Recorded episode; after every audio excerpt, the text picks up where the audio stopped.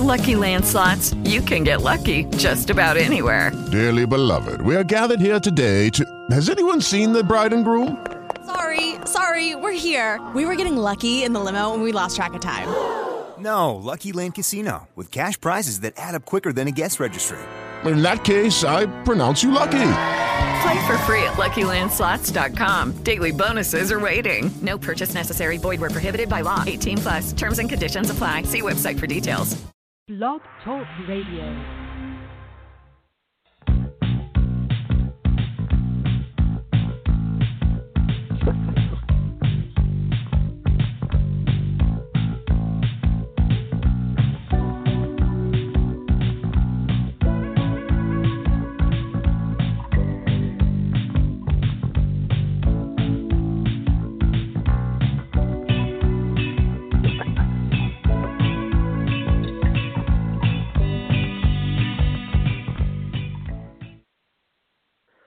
Tom Donelson here on the Donelson Files. Uh, uh, we're waiting for Professor Will Reilly will be joining us later today. Uh, hopefully, uh, so we'll be waiting for him to call in and talk about his latest research he's been doing uh, on behalf of the America's Majority Foundation, which I am the project director, and also a research associate. In addition, I'm the chairman of America's PAC, and I'm the author of eight books, all of them great, none of them bestsellers, but they all should be, including The Rise of National Populism and Democratic Socialism, which, by the way, you can get on posthillpress.com or amazon.com. So, yeah. So I, I tell you what, I, but before we do, I mean, like I say, like I say, wait. You know, as soon as you know, real comes on, you know, we'll get right into it. But every so often, you know, I like I said, I am a member of the Boxing Writers Associations of America, and we had, like I say, there was a very intriguing fight uh, this weekend between Lopez and Lomachenko. Lomachenko. And Lomachenko was the favorite. He was like the, uh, and this was for like the unification of all the lightweight titles. So this was like, uh, you know, winner take all type of a fight, which rarely happens in boxing anymore with all the different titles available. So everybody put up all of their titles. The winner walked away with four titles. And so, yeah, so basically, so what I wanted to do here, and, and what I wanted to kind of, oops. Oh, so yeah, don't what. I wanted to, so I wanted to, yeah, I wanted to kind of briefly, briefly, kind of talk about this fight in this regard because ever so often boxing is one of those sports. It's one on one. It's one on one, and you can't really hide. This is not like a okay. It's not like a team sport. If let's say you uh, if you miss an assignment, it may or may not be obvious because if you miss an assignment in boxing, you know it. You end up on the floor, and and sometimes fights don't always turn out the way you think they were going to be. Lopez was going to be the aggressor. He was the bigger fighter, bigger knockout puncher. First six, seven rounds, boxing, moving, not getting in the wheelhouse of Lomachenko. And Lomachenko, who is a very good counterpuncher, found himself in a position where he had to be the aggressor. But it took him seven rounds to figure out, okay, what do I need to do to get inside of this guy who's bigger than me? He's got a longer reach than I do. So the first seven or eight, seven rounds were tactical, which basically means for non-boxing fans, boring, because you had, you know, basically, you know, Lopez threw most of the punches, but it wasn't like, you know, I'm reminded of the old Rager, you know, uh, Rodney Dangerfield line that he uses, uh, basically uh, you know, went to a hockey match. You know, we went to a boxing match and a hockey game. Turn, you know, showed up. But uh, and so, and so basically, and so this, so in the eighth to eleventh round, Lomachenko got on the inside and he started to pound the body, pound the head, unleash those combinations that he's noted for. He put uh, Lopez on the defensive, and even to a point where the question came into play is, you know, you know, and again, yeah, I thought the fight was close. I thought the the final round would be the deciding round. And ever so often in boxing, you get that moment where a fighter becomes a champion, shows that championship heart. And Lopez, we got the fight in the bag, win, you know, just stay put. But Lopez decided not to do that. He decided, I'm going to push this guy around. I'm going to go out on my shield. I'm going to win this fight. And he assumed, and I'm not going to leave it in the hands of the judges. So it was an exciting 12th round. Both of these fighters giving, but Lopez getting the benefit of the doubt after basically losing four rounds in a row, looking like he's exhausted, looking like Lomachenko is starting to get the better of him. He comes back in a great 12th round and won the fight. Now, actually, he had the fight really won because the judges were not watching the same fight I was, and what most of us at ringside were watching, but because they had a lot farther along than I did. One had 10 rounds to one for Lopez, one had nine rounds to three, one had eight four rounds to four. I had a seven to five, but talking most of the people that I know and uh, you know in the boxing game, and they kind of agree with me. It was a very close fight. So, but I, but like I said, I love boxing, and I love boxing because it's one of those sports. It's one on one. You cannot hide in the ring. You cannot hide in the ring. Unlike, let's say, base football or basketball, where you can take a play off and make nobody's going to notice it. Uh, you can make a mistake and some instead of a five yard gain, you end up with a two yard gain because you didn't do your assignment properly. In boxing, you miss an assignment, you end up on the floor. It's a price to be paid. All right, now on the line with me is my good friend Will Reilly. Again, uh, for disclosure, Mr. Professor Reilly uh, uh, has done research for America's Majority Foundation along with others, uh, other organizations, and I know he does a lot of consulting jobs as well. But we're going to talk about lockdowns. We're going to talk about uh, science. We're going to talk about the politicization of science. You know, where we go from here, and where we go from here from COVID. And so, I wanted to first of all introduce uh, once again to this audience uh, Will Reilly, Professor Reilly. How are you doing, sir? Uh, doing really well, Tom. As always, good to be on the show. All right. Well, here's yeah, like I say, you know, I wanted to bring you on because obviously you're finishing up a research project for us, and because we already talked about the first part of you know lockdown versus non-lockdown states, and you, you know, you were gracious enough to do a economic analysis, which we will get more into. But here's a question I'm going to throw back to you because here's something that I am concerned about. Is okay, Twitter, Twitter, pretty much censored Scott Atlas all by saying his, you know, I mean, they basically censored him and basically said he, you know, obviously the information he's presented is totally wrong. Uh, you know, and they also, in my view, misinterpreted exactly what he stated. But the irony is, he was making some sound points on the use of a mask, its limitation, where it's where one should do it. And he never said anywhere, "Don't wear a mask." He basically said, "Here's what the science is telling us," and he let let out references and it's so and by and, and and yet he got censored. Even though scientifically speaking there are a lot of scientists out there who would agree with his position. And some can even go to the you know CDC in the past in getting to get the information he provided. Concern is going to be is are we at that point of politicalization of science if that we if science is now becoming politicized?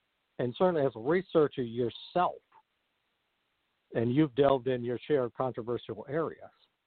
You know, is this something to be feared in the future where, let's say, researchers are going to be put themselves in a position as if it's not the conventional wisdom, mm-hmm. you're going to, you know, you're going to end up being censored, and we're not going to have that needed scientific debate.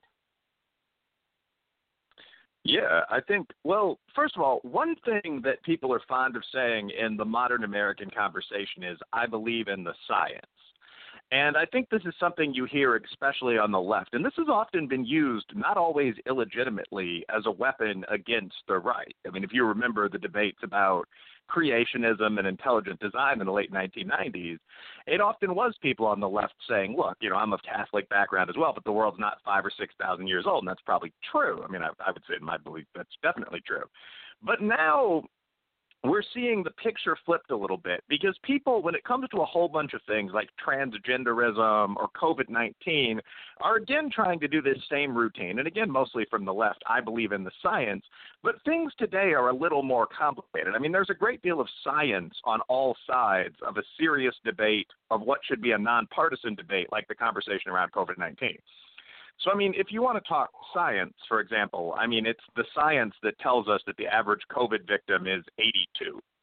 So, a reasonable national policy would probably be the protection of seniors rather than these broad, very encompassing lockdowns, or for that matter, rather than shutting down, you know, nightclubs for healthy young people. Um, it's the science that tells us that there are masks that really do work well that you might want to consider buying for a senior relative, like N95s but that the masking up most people do probably isn't doing anything. I mean, from a medical perspective, imagine what you would think if a doctor took a mask out of the back pocket of his pants where it had been for three days and put it on. That's what the ordinary person is doing if they're told to comply with mask requirements. So all of that is the science as well.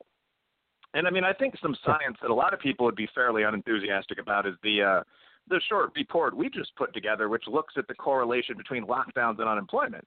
And we don't necessarily find lockdowns kill people or anything like that. There's evidence on both sides, but you do find that they kill jobs. That if you shut down entire shopping malls, fewer people have work. So that is also science. A leader should look at that as well as raw case numbers. Okay, hold on, I thought this is Tom Donelson with my good friend Will Reilly here on the Donelson Files. We'll be right back uh, on the Batchelor News Radio Network. If you want real discussions on politics, social issues, racial issues, and other topics, then tune into the Batchelor News Radio Show. Listen live every Monday and Thursday from 6 p.m. to 8 p.m. Eastern at blogtalkradio.com. And if you missed the show, you can listen every Monday through Saturday at 8 a.m. and 3 p.m. Eastern, and every Sunday at 5 a.m. and 3 p.m. at thebatchelornews.airtime.pro. Listen and be informed.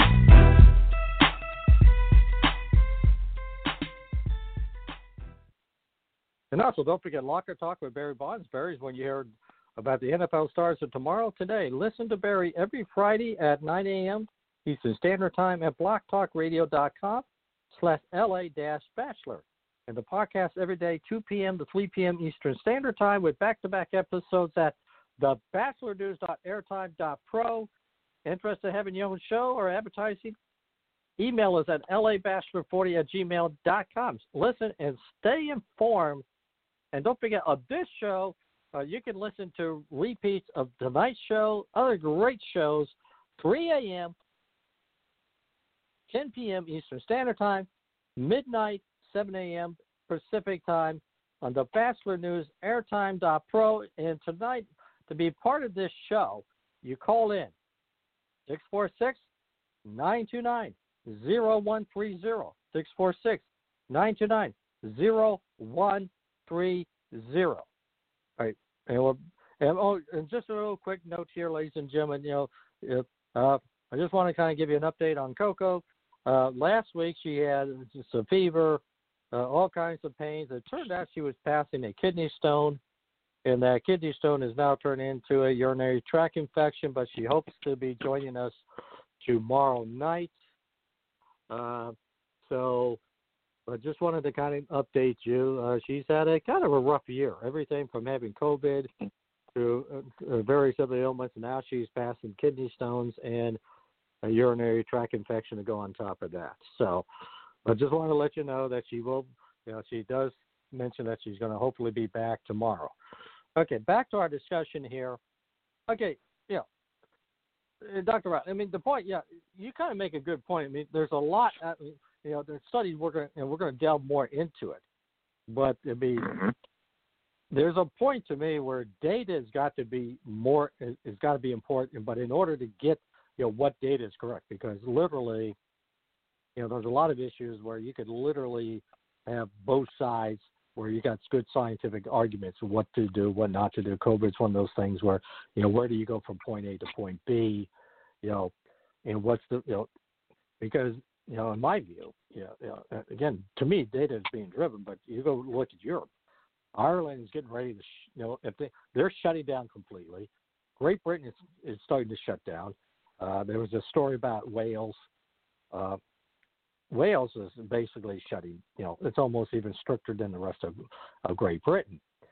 And it's almost, in my view, we're repeating the same mistakes. And I wanted to kind of go over the, data, the data because, like I said, we, you know, you've done both, you know, data looking at the number of cases, number of deaths, lockdown versus non-lockdown. I mean, your conclusion then was there was no evidence suggested you were a there were less people dying as a result of. What I mean, we did not save lives with the lockdown and you certainly didn't present any. The number of cases were pretty much similar. Uh, so it wasn't like you you basically from a site, you know, that you a reduce cases and reduce death. And now we're going to go on to the unemployment side. Go ahead. Yeah, I mean, so I I personally am fairly strongly anti-lockdown, and I don't I don't even know if you'd call that a scientific perspective. I'm in what you could call a leadership position, as you often have been. I mean, I'm the ombudsman for a major university. I'm considering a run for mayor in the decent sized city I live in. So decisions that I make would have to be based around a number of considerations other than just raw medicine. Uh, it might not, in my opinion, make sense to shut down a city of 100,000 people to save six lives, as tough as that, that consideration may be to make in practice. You know, as much personal and spiritual advice as you'd want to get before you make that decision. But I, I don't really see much evidence that the lockdowns in general have done a great deal of good because they are what you call non total lockdowns. So during lockdown, I mean, the average person spent two or three hours uh, outdoors exercising, as many people lost weight as gained it. And this was often in packed public parks and so on. People went shopping as often as possible to ease the monotony. So, I mean, we've all seen the lines at Walmart and Home Depot and so on down the line. Uh, many people simply ignored the rules if you look at the heartland U.S. states or the English Midlands. So, in fact, there's a very weak correlation, if a correlation at all, between lockdowns and case numbers. I mean, I wrote a piece about this for Spiked um, that's currently in the process of submission to a medical journal. And what I found is that the nine U.S. states that really never locked down, I mean, sizable states like Arkansas and Utah, on average have lower COVID case numbers and lower COVID death numbers than comparable states that did lock down. And this again gets back to the very specific nature of C19, of COVID 19. I mean, again, the average victim of COVID 19 is 82 years old. The majority of cases, this began as 42% when FREOPP started that famous series of articles. It's now up to, I believe, 51%, come out of nursing homes or hospices. So I understand that it's difficult to isolate and protect the vulnerable, but that still, in my opinion, should be the goal of a COVID policy. It really makes no sense whatsoever to protect high school students or even myself from the disease as kind of the cornerstone of that policy. And it seems to me that we've shut down a massive number of sectors of society that don't logically need to be shut down. I mean, nightclubs catering to young, healthy individuals, athletic fields and facilities. I mean, I believe the WAC, Major Athletic Conference, is still out for the football season. The Pac 12 maybe. Uh, and uh, don't want to ramble on about this, but grade school, so on down the line. There seems to be very little correlation between that pattern of response and who's actually dying of COVID. Um, and I think that there's evidence of this in Europe, provided by a number of countries like Sweden, Belarus, Japan, over kind of that borderline with Asia, but certainly a Western state, that never shut down at all and that don't have a particularly large number of deaths. I mean, Japan went with a test and trace strategy. They've got under a thousand. Sweden has five or six thousand, which is considered a high rate of deaths. But recall that there are 12 to 15 million people in Sweden. The place is as large as California in land area. So it, it's very hard to convince me that you should shut down that G30 level Swedish economy, imprison everyone in their home for six months to save perhaps a thousand individuals. And the lesson, but the horrifying background of this is that all people are going to die. There are very famous speeches about this in the Bible and the Lord of the Rings and so on, the doom of men. So, in a typical year in the USA, we have 3.1 million overall deaths when people say 200,000 people have died this year, no, that's the number of people that have died from COVID 19, or more specifically with COVID 19. But our actual death rate is only up 7 or 8%. COVID 19 is going to be the fourth leading cause of death this year.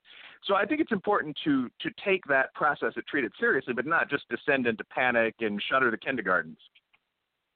Okay, let me go, let's go back to let's start with the unemployment numbers that you came up with, mm-hmm. and uh, he also did a separate study on bankruptcies as well, uh, which he did include in this study, but certainly we can add those numbers as well.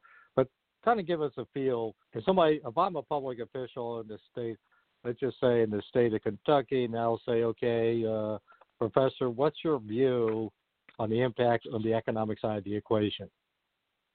Well, lockdowns obviously lockdowns correlate with, if not cause unemployment. I mean, I, I think this was something fairly unsurprising where you wanted, you know, a solid methodologist to look at it, look at the work that had been done. But I mean, yeah, I find that there's a direct correlation between locking down and an extremely high unemployment rate. And I mean, it, this correlation would be even higher, except for the fact that you and I, you know, ethically did a pretty strict model, and we also put red state, blue state in there, and that that also there's a difference. I mean, so if you look at April when the impact of COVID really hit, the average unemployment in a blue state was around 16%. For a red state, it was 13.2%. Uh, then, if you go to the next bar of the graph, the average unemployment for a lockdown state was 15%. Non-lockdown state was around 10%. I mean, these are enormous gaps. Um, if you do what I call a complex lockdown scale, because I use a couple different methods tricks in this article, um, you know, the average for states that are a zero, never locked down, didn't do much other than require a mask, protect seniors, unemployment is 10%. Uh, average for states that did the maximum amount uh, in terms of response, shuttering stores and so on, uh, 16%.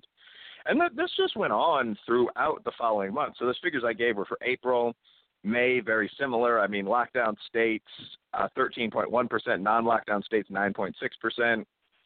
Uh, June, you know, lockdown states almost 11%, non-lockdown states 7.2%. Jump to August, uh, lockdown states 8.2%, non-lockdown 5.5%.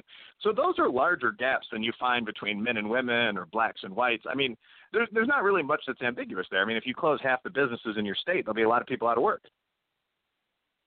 Yeah, here's the thing, because I, and I have to say, yeah, I want people to understand. You know, one of the things that when we you started this study, because uh, you know because I keep a running tab on a weekly basis of unemployment, on you know, un- compare unemployment. I also do unemployment claims.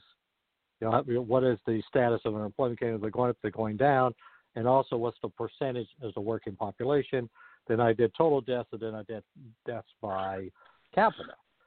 And but I wanted, you know, I brought you in for a simple reason because I was coming up with numbers. I said, okay, I wonder what would happen if I had a social science like yourself look at the same data, put in the barrel, you know, try to make an apple to apple comparison, you know, where would we end up being?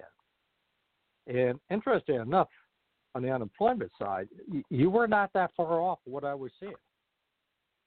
Uh, yeah, no, I'm not surprised by that at all. I mean, so what we found was a slight, we'd call it statistically uh, insignificant, but real impact of lockdowns on bankruptcy. That probably just means a lot of people haven't closed their doors yet. And then we find that statistically significant yeah. impact of lockdowns on unemployment. And when you mentioned some of the secondary death numbers, I don't think either of us has explored that in greater detail. But yeah, lockdowns, the Thomas Sowell, who's as close to a guiding light as I, as a grown man, have in social science, once said that it's very important for a leader to remember that there aren't any solutions, there are only trade offs. Um, so his example of this, he describes that terrible death in the late 80s or early 90s where a baby was flung across a passenger plane, head literally smashed in. And the airlines in response, I don't even think the government pressured them to do a lot of this, but took all these steps to make flying safer, mandatory belt seat for your kid, can't have an animal in the cabin anymore. And Sowell, I think, was the first person to look in the second edition of Basic Economics at the impact that had on flying. And he found that for about four years, it dropped the number of people on the airlines by, let's say, 8%, by a pretty sizable amount. All those people drove yeah. to get to their destinations instead. And that killed, by his estimate, 2,000 people. So they saved probably two or three kids going forward, but at the cost of everyone, you know, burned alive in a wreck. And it's it's really the same thing here. When you lock down and you shutter the number of small businesses that we previously discovered and discussed, or when you cause a lot of hardworking people, when you think about the fields hardest hit, like construction, to be out of work for months, you're not just having an economic impact, you're causing X number of deaths from drug overdoses, binge drinking using alcohol, domestic violence, men beating women, women stabbing men. All of this is a direct result of taking the working class half of your population and taking their jobs away. So it's simply glib to say, well, not one I forget which governor was, probably Whitmer, but you know, not one senior life with her fist in the air. Um, that that's almost meaningless. There will be a number of senior lives lost because of elder abuse and things like that that relate directly to this. Yeah. Hold on to that. This is Tom Donelson with uh, uh, Professor Will Reilly uh, here on the Donelson Files on the Batchelor News Radio Network. I never get the flu. My kids don't need more shots. I don't have time. We're all healthy. My asthma's under control. I'm pregnant. I've had the flu. It's not a big deal. My kids are too old the for media flu. is exaggerating. I can fight it naturally. No matter how you build your excuses, the flu can blow your house down. Keep your foundation strong. Vaccinate. Learn more at flu.gov. A message from the U.S. Department of Health and Human Services. Yeah, this is Tom Donelson. Welcome once again to the Donelson Files. You can listen to this show or call in with a comment by doing the following. Call in 646 929 0130. 646 929 0130. Also, you can uh, go on Twitter. I'm at, the Donelson Files on Twitter. If you're on Twitter, and don't forget 3 a.m.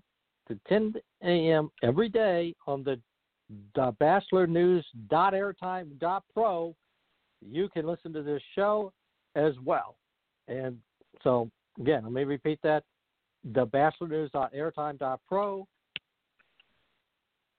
3 a.m., 10 a.m. Eastern Time, midnight, 7 a.m.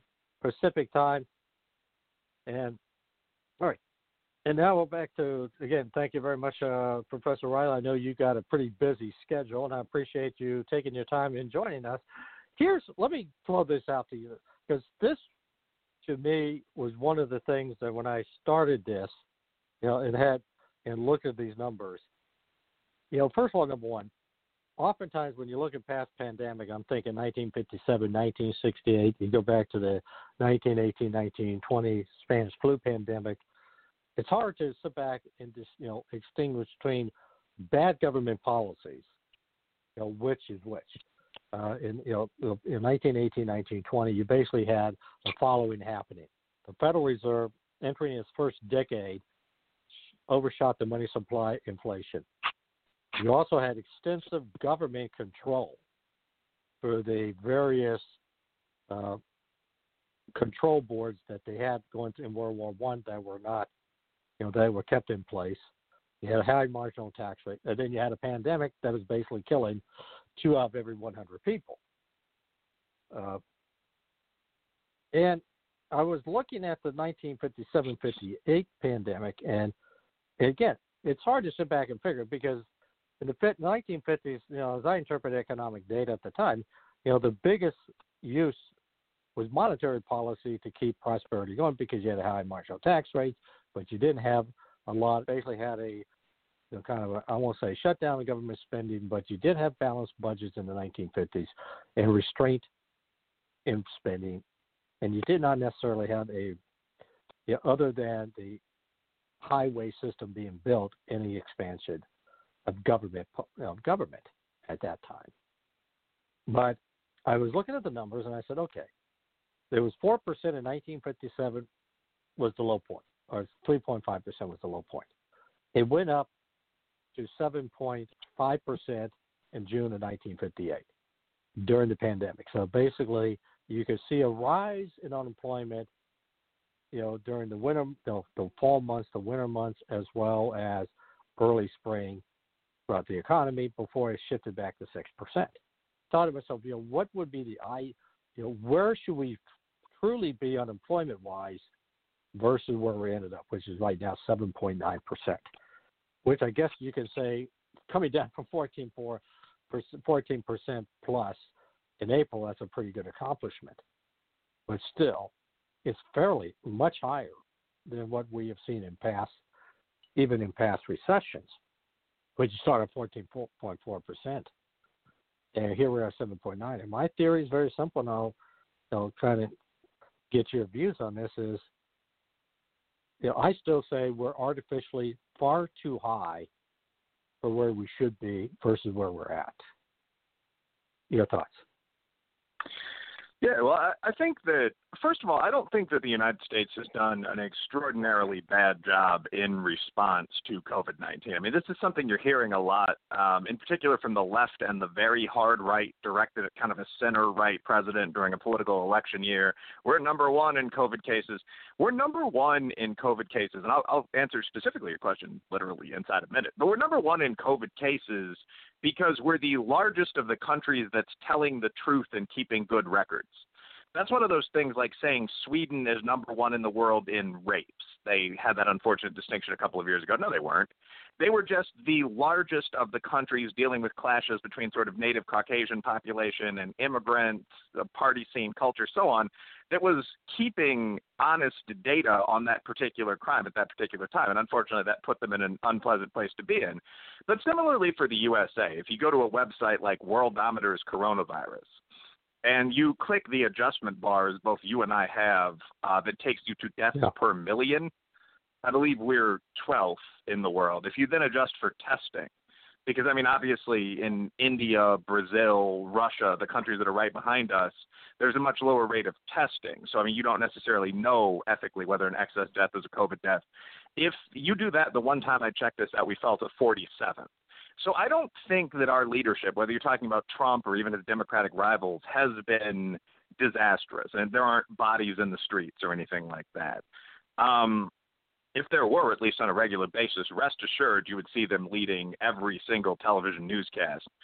Uh, in terms of fiscal policy, there are really two state responses. One is, as I just said, dealing directly with COVID itself. Do we have enough ventilators? And the other is how you handle fiscal and monetary and unemployment policy to, and you just outlined this quite well, but to deal with the impacts of the disease. I think we've done okay. I mean, we've had two coherent bipartisan stimulus bills.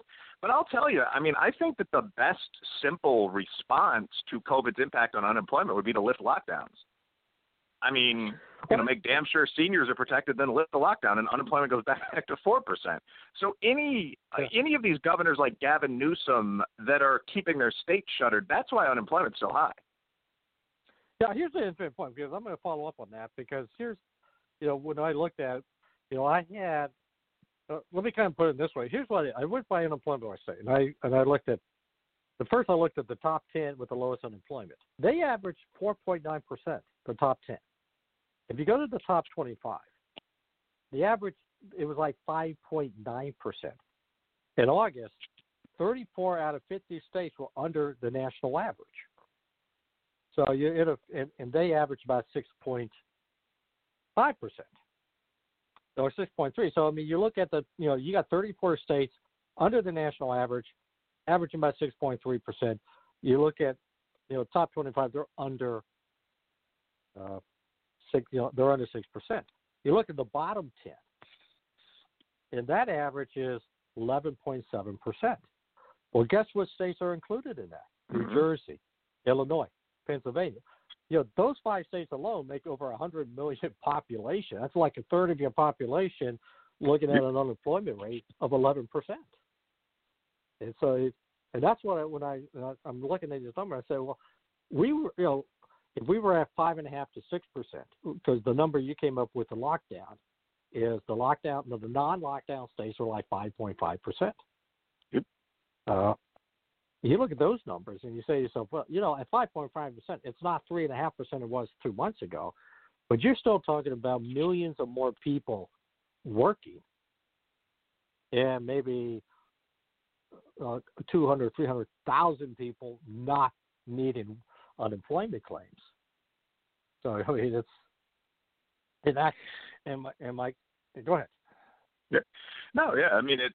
Uh, I think that the the questions are solid. Yeah, obviously, th- this gets back to the root thing, and I think it's good we're both emphasizing this because this is something that's not said a lot in mainstream media. But yeah, the primary cause of mass unemployment in a lot of these states is COVID nineteen lockdowns. So we keep hearing this language that tries to distance the public policy from the disease with people, you know, standing in front of a building that's backlit in the color green saying, we must fight this COVID enemy that's keeping us from work. But the simple fact is, it's not COVID 19 itself, which countries like Sweden and Belarus have controlled by protecting the nursing homes, that's keeping people from work. It's lockdowns prohibiting people from doing most kinds of work. And uh, people, lockdowns seem to have become the default standard for cowardly politicians. So every time there's a slight spike in COVID cases in most of these big states, like Illinois right now is trying to shut down agrarian southern Illinois because COVID cases, not deaths, there are almost no deaths, have risen over some imaginary threshold. That's what's keeping all these people out of work. And I mean, in some countries like India, policy like this could literally cause starvation. Even here, if you look at what some of the lockdowns include, it borders on the ridiculous. Uh, no indoor dining, you can dine outdoors, but only in parties larger than six, but smaller than 25. You can't make reservations. All of this stuff was written out in detail by the same kind of bureaucrats that give us traffic policy and the tax code. And that is what is preventing people from working. I suppose someone could say, look, Reilly, you're being a little glib. Those lockdowns have probably saved lives. I don't think so. We can debate that. But at the most basic level, it's that decision to try to protect those lives, put most generously, or that decision to lock down out of panic, put least generously, that's keeping people out of work. It's not just the virus itself. Their entire country, like most of Asia and Sweden, where people have just decided, I'm going to put on a mask, take this risk, and go back to work. Here, you can't do that in many states because of gubernatorial decision. You'd be arrested if you tried. And yes, those states specifically, I mean, you called out California, uh, we both mentioned Illinois. Those are the states that have massive unemployment figures. Absolutely. I mean, and that's a, to, to me the biggest, you know, that's all been my, my concern because here's the thing like I, said, as I stated earlier, it's hard to distinguish between a pandemic impact on an economy and bad government policies if they're all enacted at the same time. In this case, mm-hmm. they're interrelated because we specifically knew what was going to happen in April. When we had the shutdown, we knew that we were throwing people out of work. This was not, I mean, nobody sat back and said, nothing bad's going to happen with this. Everybody said, we have to do a short term pain so we don't overwhelm the hospitals. Yep. Uh, but by the time May rolled around, we basically, you know, states continued various economic restrictions. Even the states, I would say, uh, like Iowa, for example, where I live, you still had economic restriction, nowhere near, like say, New York, where at that time in May or June, I mean, literally, uh, you could you couldn't work at all because the businesses were shut down. Yeah, my daughter was uh, works in the museum system, and she could go to work because there were no museums open. Uh, whereas, okay, but you still had, okay, in the case of uh, Iowa, you would have a percentage, uh, you know, X, number of people. You have to do this, do that. You have to, like, for example, there are no sitting at bars at the bar table itself. You have to, you know, if you go into a bar, uh, you know, you basically have to eat at the table that are six feet apart and they have no, you know, you can't just you know go up to the old bar because they took out all the chairs. so it was a degree. Yeah. Go ahead. No, no. I mean, yeah, there there obviously are different degrees to which states yeah. and industry sectors. A lot of this is done uh, at the discretion of the private sector, also in most states, have tried to protect against COVID nineteen. I don't I don't personally have from a political or consulting perspective, a lot of problems with some of this. I mean, things that we do in businesses in Frankfort, mostly just out of courtesy. I mean, you have a separate entrance and exit. Um, a business might require or request masks. You have to protect the people that work there, kind of the $10 spit shields they used to have only in gas stations.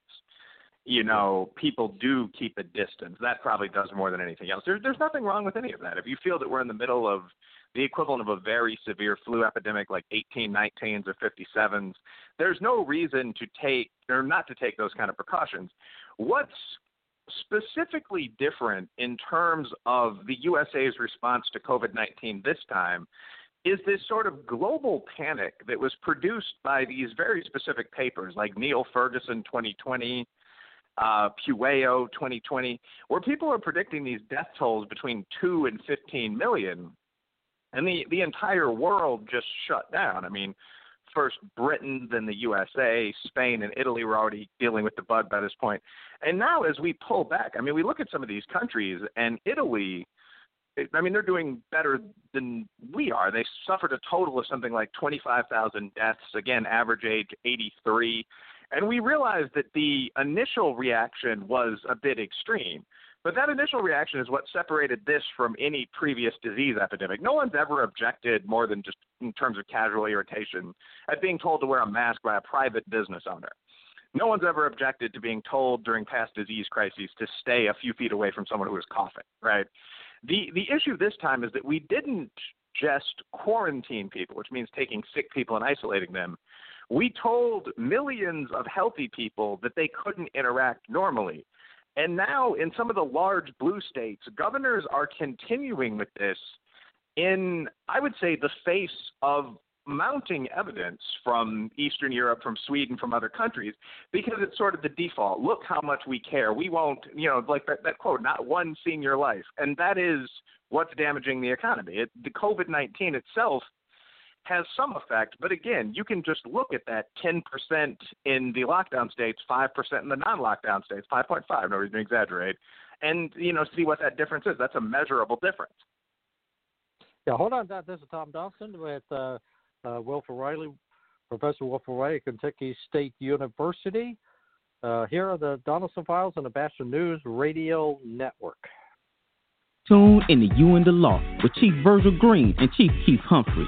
The show focuses on law enforcement and their relationship with the black community while letting you know your legal rights as a citizen when confronted by the police. Listen live every Tuesday night from 7 p.m. to 8 p.m. Eastern at blogtalkradio.com and the podcast every Monday through Sunday at 4 a.m. and 6 p.m. Eastern at thebatchelornews.airtime.pro. Yes, this is uh, Tom Donelson here on the Batchelor News Radio Network. Welcome back, and also a Life uh, Cafe broadcast from Maximizing Life Family Worship Center, located at 2920 East Market Street in Greensboro, North Carolina. The broadcast features a Bible study like atmosphere while taking a laid back approach to learning the Word of God, served with a free continental breakfast. Listen to the broadcast every Saturday evening at 5 Eastern Standard Time of the batchelornews.airtime.pro. Interested in having your own show, advertising? Email us at labatchelor40 at gmail.com. Listen and stay informed. Once again, we're back with uh, uh, Professor Reilly. Yeah, eh, I guess my question I would throw back is uh, maybe in the past, uh, you know, you know, in past pandemics, you know, we you know we've never gone as far as we've done in this pandemic, and maybe the, and yet, you know, we we have a dispute of the science. Now, the science of you know what you and I are talking about, the research. I mean, you know, we can have our disagreements on the impact of a lockdown on, you know, on lives. Say, you know, did we save lives? Did we reduce the number of cases? I'm with you. I don't see any evidence of that. But I do see the evidence of the economic side of the equation, which has its own impact. And and I once you know made the observation on this show several months ago, we may end up killing more people with with our policies than we are going to be saving lives. You know, you know, with the you know the, the virus itself will do less damage to than what we will do to ourselves with these policies. And I know it's one of the, you, you make the, the state of you know cow. I, mean, I guess you use the word cowardice or taking the easy way out, because you know obviously, you know when you have a media that's the way we have our media today, uh, you know, it's you know, bring out. I'm I'm kind of reminded of that old Monty Python, the Holy Grail, where they said, "Bring out the dead, bring out the dead." you know that you know that scene, and the guy says, oh, "No, I'm not dead yet." Give him a knock But, over yeah. the head. Yeah, knock on the head, yes. but it, it comes down to is there's a connection between the two. And I think, you know, the studies that you did for us, you know, the second study, once, you know, you put them together and you look at them side by side, is you've done a pretty good job of connecting the one over here where, okay, did we true, what did we truly end up accomplishing dealing with COVID versus you know, the economic side of the equation where people don't connect. It's almost like they try to keep it separate, but you really can't. Yeah, I mean, that's that is correct.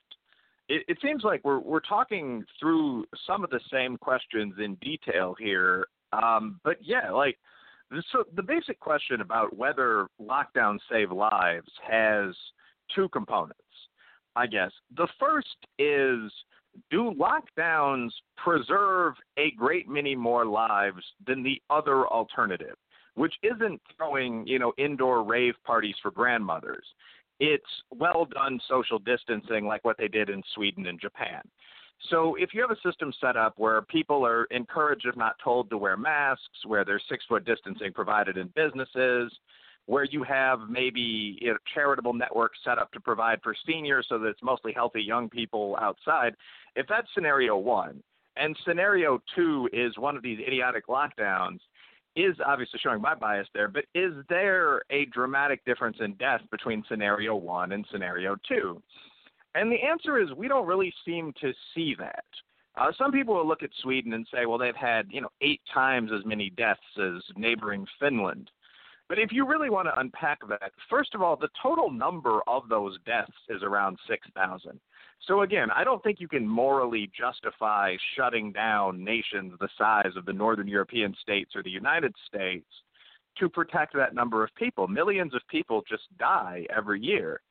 Um, in, there are other variables at play as well. I mean, Finland is, I believe, a third or a fourth the size of Sweden. It's a more concentrated country as you get into the Helsinki suburbs, so on down the line.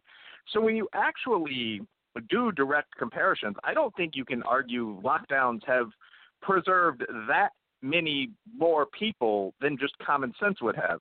But the second element of this is what we've kept touching on during this conversation, which is sort of years of life as a result of lockdown. So the cost of the lockdowns isn't just I suppose there might be some people in you know close in environments that died under a lockdown that wouldn't have otherwise. Um, and the conversation shouldn't just center on those people that would have died of COVID if there were no lockdown.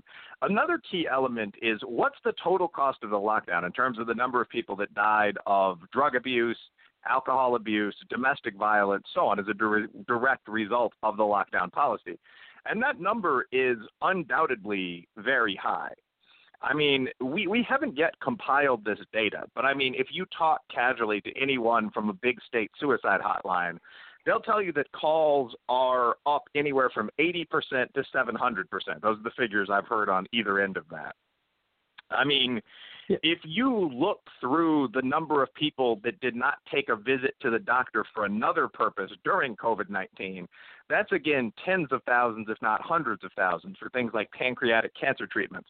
So, all of those people, anyone in that group that dies because they're not dealing with, for example, a lymphoma, lymphoma, all of those people would be on the negative side of the ledger when you're looking at the cost benefit of lockdowns. I think, last sentence here, but I think there's no doubt that lockdowns cost more years of life than they saved.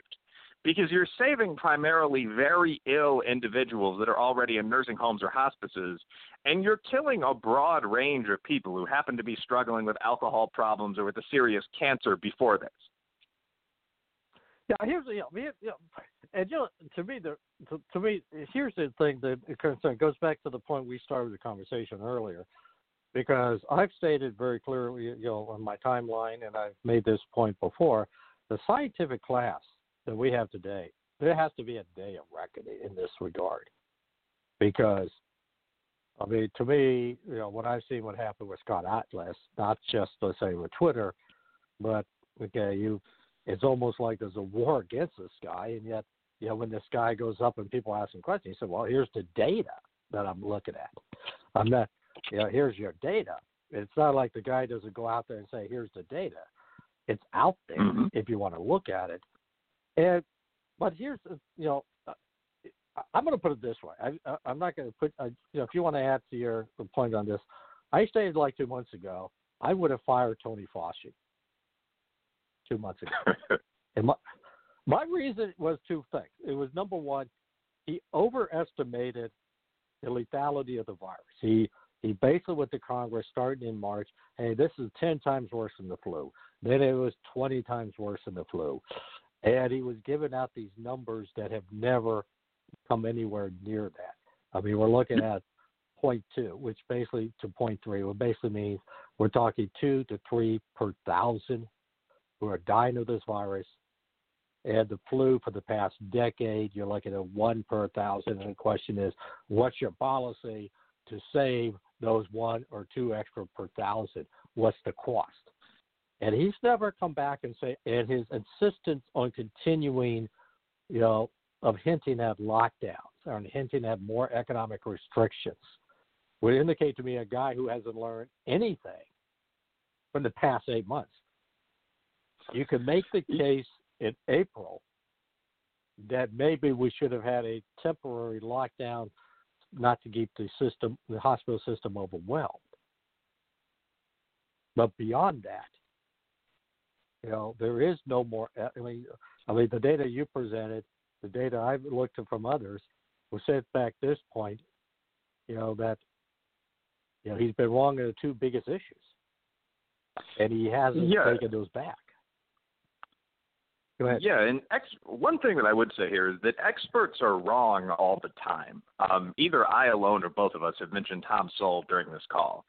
And one of the things he has said over and over in books like The Vision of the Anointed is when not just some random drunk guy's opinion, but when the consensus opinion of the majority of sort of solid workmen plus educated upper middle class people is on one side of the coin, and the opinions of experts in some very specific field are on the other side of the coin.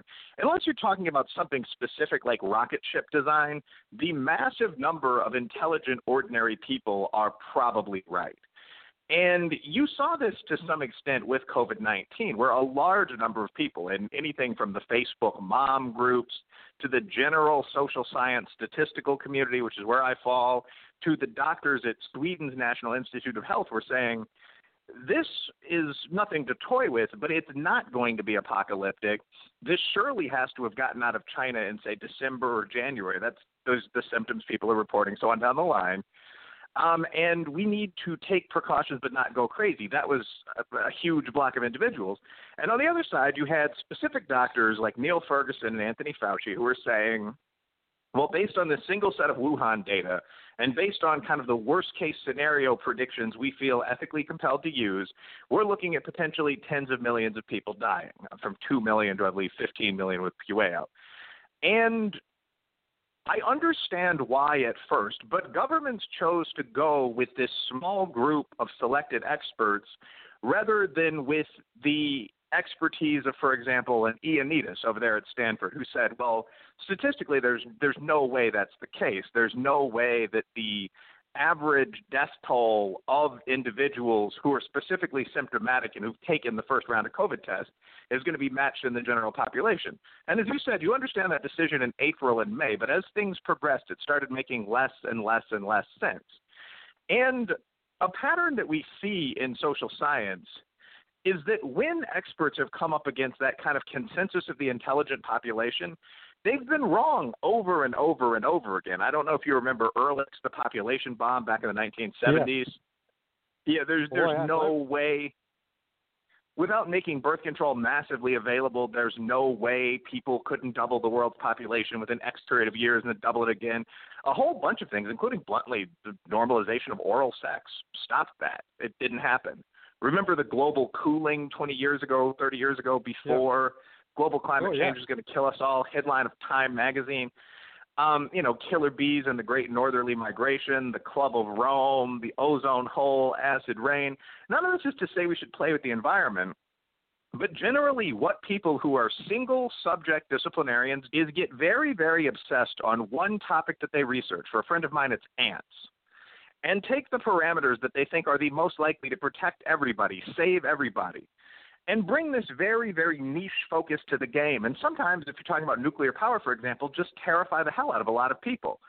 But they're fairly rarely right when someone is in that exact pattern of behavior that I just described. And I think that's what we saw with COVID. One genuinely important point here, by the way, is that there needs to be a penalty for being wrong in academia. Um, if you look at Neil Ferguson, I believe he still has his tenured chair, and I'm not saying we should be the people to take it from him or anything like this, but this is a guy that probably cost a trillion dollars to the business people of the planet by projecting that in one country alone, 2 million people were going to die. We haven't handled COVID splendidly, and we're at 200,000. So if you're off by an order of magnitude and you're the VP of sales for a large company or you're the general that ends up losing to Iran, you're cashiered, you're done. In academia, that's not how it works because of tenure, because of discipline specific behavior, so on down the line. But we do need to figure out something to do in these cases. Well, here's the thing to me: in the case of Ferguson, quit ask, get, quit giving him government funding because he's basically that that would be rule one for me. But here's the thing that concerns me most because when Pete, when you got bad science, you end up with bad policy. And certainly, you know, the most recent where you had an official WHO say, you know what, guys, there's about 300,000 people about ready to starve to death, on verge of starvation on this, and and I you know and I look at climate change as an example of bad science with bad modeling. And if you look, you know, we won't be talking hundred, you know, three hundred thousand. We'll be talking three billion people on the verge mm-hmm. of starvation, based on those policy recommendations they have. And when you have people like Mike Shellenberger, who is, by the way, still a believer in man-made uh, climate change, all but admitting everything we've been telling you people disastrously is wrong. I've been uh, yeah. exaggerated or lied, and I'm like, well, where is the penalty? You're right. Where's the penalty? It's not just a penalty because you're making decisions that literally is putting you know tens of thousands of people or hundreds of thousands of people, even in the U.S., you know, at risk, and you're putting them unemployable. And you have to ask yourself, well, if we're going to keep doing the same thing all over again with these modeling, you know, where we know that these models haven't even been right. As you stated, you know, you've mentioned Paul Ehrlich. You know, I kind of joke. I've, you know, I've, you know, I'm, you know, I'm in my mid 60s, and I've, I think I've lived through seven or eight of the uh, end of the world scenarios. You? Yeah, no, so, that's that's not a joke. I mean, no, yeah, Club of Rome. I mean, that's that's probably about accurate yeah, I, I don't I don't have an additional joke there. I just I think that's probably right. Yeah. Well, yeah. I mean, it, it, it, you know, it's you know, it's absolutely right because it, it's you know, this is a problem I have because we're going to run into the exact same thing in the future, like with the Green New Deal and with this, you know, with the science. You know, they, as I stated earlier, you know, you mentioned, you know, Fauci got the lethality wrong. And the worst part is he hasn't acknowledged the fact he got it wrong.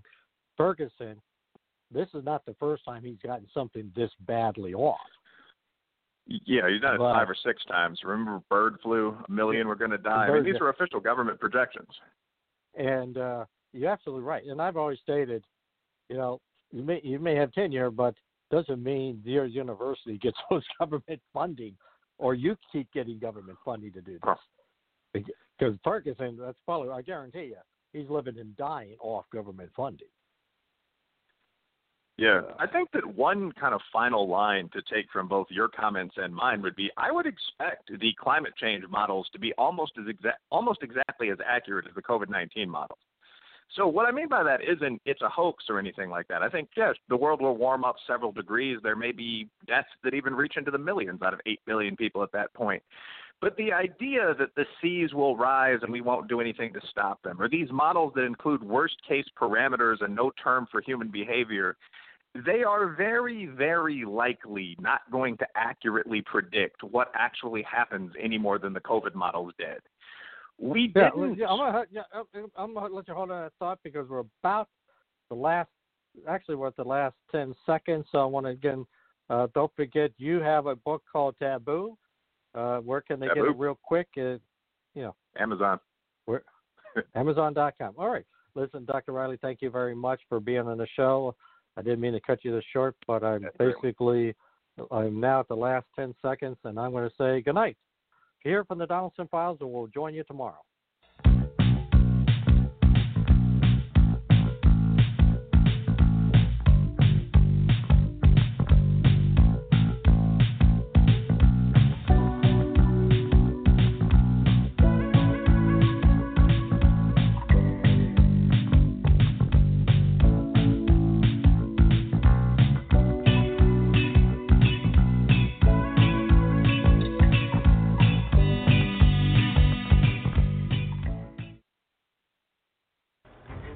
Your voice, your vote, and we're just days away from being able to cast a ballot either by mail or at the polls. But mounting concern tonight and questions on whether more security measures may be necessary to protect you and your vote.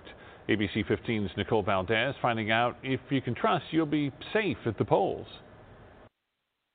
I'm go urging my supporters to go into the polls and watch very carefully. That statement made just minutes after President Trump riled up right wing groups like the Proud Boys Tuesday night. Stand back and stand by. The Proud Boys and other extremist groups like Boogaloo have been seen at protests heavily armed. So, will they bring their guns to your polling place to do more than watch you line up to vote? We asked Maricopa County Election Day Director Scott Jarrett. Should voters be worried about going to the polls this year? Absolutely not. Voters should, if they want to cast a ballot in person, um, they should not be worried. They should come to our polls. He assures there are people in place that won't allow intimidation poll workers, inspectors. And then we also have a marshal, and their role is to uh, walk uh, through the polling location, make sure that no one within the polling location is performing any sort of action or behavior that could impede or intimidate another voter. They're trained to de escalate any situation that could scare or discourage voters on site. But there's a fourth group to remember will be there poll watchers. You might remember the president mentioned them too. Poll watchers, a very safe, very nice thing. In Arizona, we call them political party observers. We welcome those political party observers into the polling location. However, they do need to work with the county chair for each political party to uh, be able to perform that function. And then they would need a letter with actually a wet signature uh, to come to our polling locations. He says those parties also have to provide counties a list of names. So not just anyone can show up, despite the president's seeming call to action. That may be a concern for some voters, but we are doing everything within the election department to be prepared, no matter what that situation may may present itself. What about law enforcement, though? The elections department says they work with the Maricopa County Sheriff's Office, but the sheriff's office is not going to be around uh, any of our locations. What we have is they are assigned different regions of the valley, and then we can call them if there was a situation, and then at that point in time, and only as a last resort, would they go to a vote center. When we asked MCSO, though, they painted a different picture, telling us in the past MCSOs had judicial enforcement deputies at the polls, sometimes even in uniform, to ensure everyone is complying with regulations and address any complaints that may arise. This year, they told me they'd instead have deputies outside the polls in plain clothes and unmarked vehicles standing by.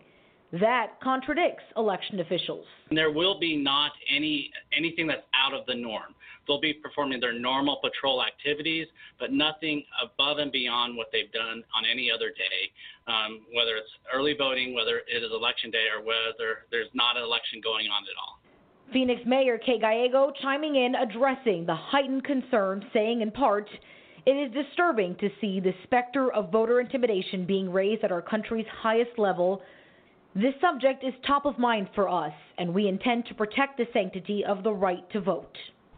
So, what can you truly expect at the polls? Well, MCSO clarifying say they will actually not be outside, they'll just be in the area. So, no major uniformed police or law enforcement presence there. However, if groups do decide to show up, whether they be armed extremists or other groups, Arizona law requires they stay at least 75 feet away from a polling location, the same rules that apply to anyone who's trying to solicit your vote. I'm Nicole Valdez, ABC 15, Arizona. Hey, we want to welcome our listeners to You and the Law on the Batchelor News Radio Network.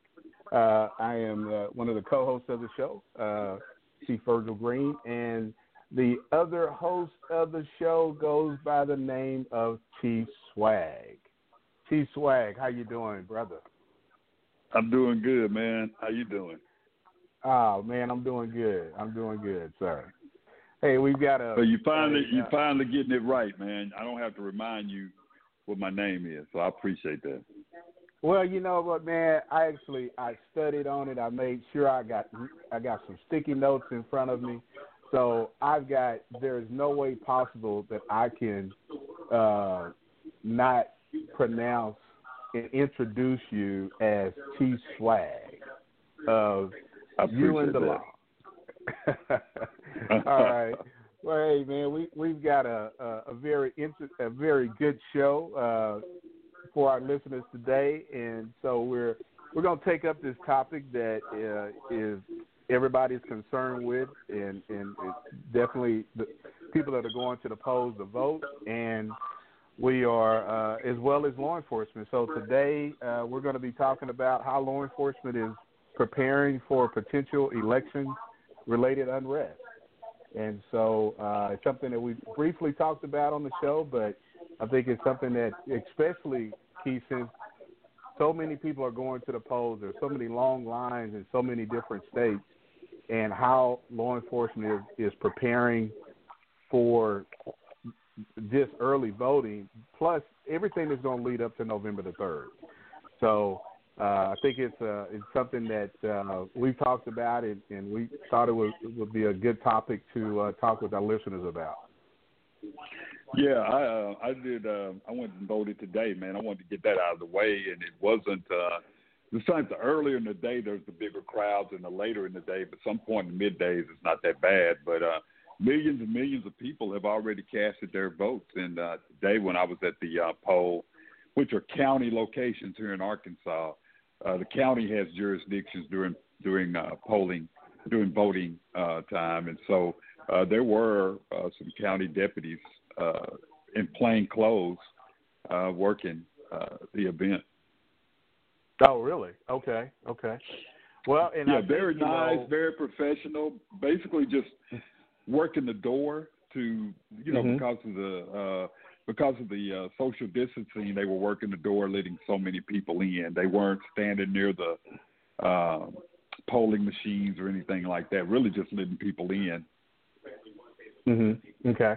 Well, and I guess you know one of the things. Every state, every state is going to be different. Every city is going to be different, and so um, and, and comes along with that is you know people should really uh, know what their uh, laws are in their state or in their in their city that they're that they're voting in, and especially with the uh, just the climate of, of the conversation that is that is the, the rhetoric about you know people showing up at polls, uh, you know potential for voter intimidation, and um, you know you've got some uh, white extremist groups who uh, there's they have obviously threatened that they would show up at polling places, and so that that brings on a lot of um, that brings on some concern for law enforcement on how they're going to to um, to deal with that, especially with the information that has been coming down from the uh, FBI to local law enforcement and to state law enforcement about the potential for some type of unrest. Yeah, it's very serious, man. We're starting to have weekly meetings uh, with the mayor uh, and uh, uh, emergency management and local law enforcement officials to discuss our response to um, the, actually the weekend before up to the weekend after the election. Okay, okay. Well, and and that's a, something else. You know, uh, there's a a lot of conversations with mayors and and police chiefs and and other you know vote, uh, voting officials about the um, you know what kind of information, what kind of intelligence information is coming down that they need to be concerned about, and how they're going to be able to um, uh, you know disseminate that information, and so uh, some proactive measures can take place to protect people at the polls because you know uh, this is a uh, we're we're just living in a different times where uh, before no you know four years ago there wasn't a concern about people going to the polls to vote, but now there is a concern. But Keith, we're going to take our first break and uh, we're going to come back and we're going to jump back into this topic. But you're listening to You and the Law on the Batchelor News Radio Network. Greetings and great day, everyone. I am Elder Janelle Strickland, host of the Life Cafe radio broadcast from Maximizing Life Family Worship Center. I invite you to tune in every Saturday from 5 to 6 p.m. Tune in, maximize your life with the Word of God, and be blessed. Only on the Batchelor News Radio Network.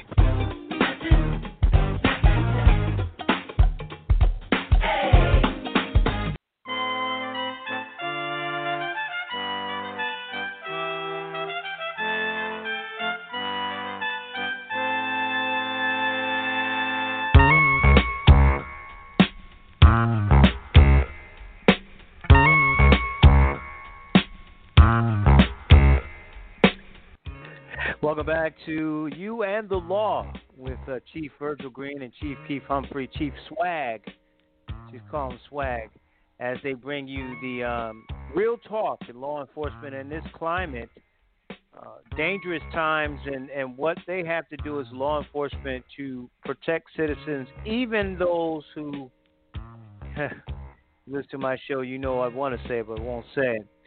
Six four six nine two nine zero one three zero. The number to get in touch with us. Uh, press one if you want to get on the line. I will check you.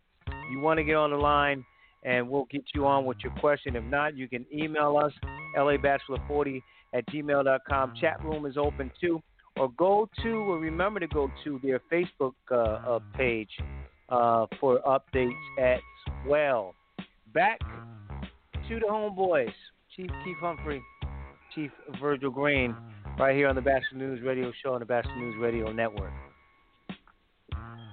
Hey, we want to welcome everybody back to You and the Law on the Batchelor News Radio Network, and we definitely thank our uh, our producer, who is who's got is just as much swag as the Chief Swag dude. The the cool watch it brother. now. Watch it. uh, Watch it now. Watch it. Watch it. Watch it.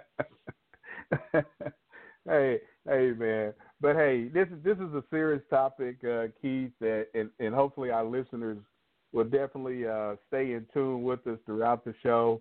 And if you got some comments or concerns about uh, the topic that we're talking about uh, and and how law enforcement is going to ensure that you know you're safe when you go to the polls.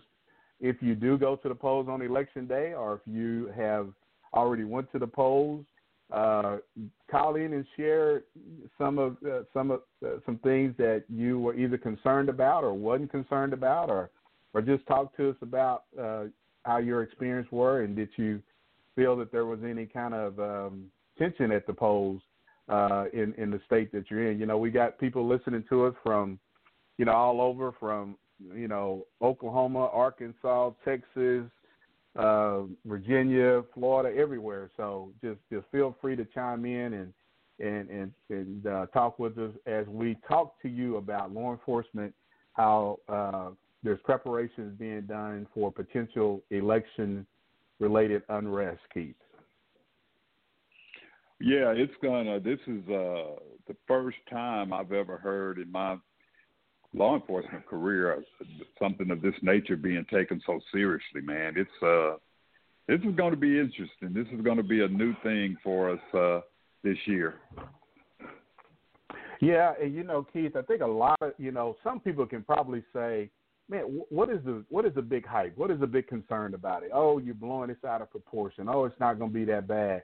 Or the more you talk about it, now you're just inciting people to do certain things. And, and what do you say to people that that may have that kind of um, mindset about it? Well, I, I think that you just need to be honest with people and say that there is this potential. Uh, we don't know what's going to happen. You know, the, you got to trust law enforcement uh, based on the intelligence that they receive. And I think the worst thing you could do is not be honest. Uh, but I think at the same time, you want people to understand that you're not going to violate their rights to vote. There's not going to be a large police presence uh, you know, we will be in the area, but you know, I think the main thing is, hey, it's it's needed, man. The the things that we're hearing and uh, the things that are coming from from different people, uh, the um, incitement that's coming from different people, we we just don't know what to expect, and and and this is, you know, I'm not the only police chief that's that's uh, taking these precautions. A lot of people are, like I said before, I've locked down my uh, my departments uh, there's no officers allowed to take uh, leave uh, the uh, the Saturday before until the Saturday after. Now there are some that that were already off, you know, that had paid for vacations and things like that, and that's very few. But uh, yeah, man, it's it's uh, we just got to be honest with people, and, and they're going to have to listen to their law enforcement uh, officials, uh, and um, you know, but we got to be careful to make sure people don't panic. Yeah, and and and you know, and that's a good word. You know, we're not having this conversation to to put, you know, for people to panic or to have some kind of fear or or you know, we're not insinuating, hey, that there's just going to be this unrest.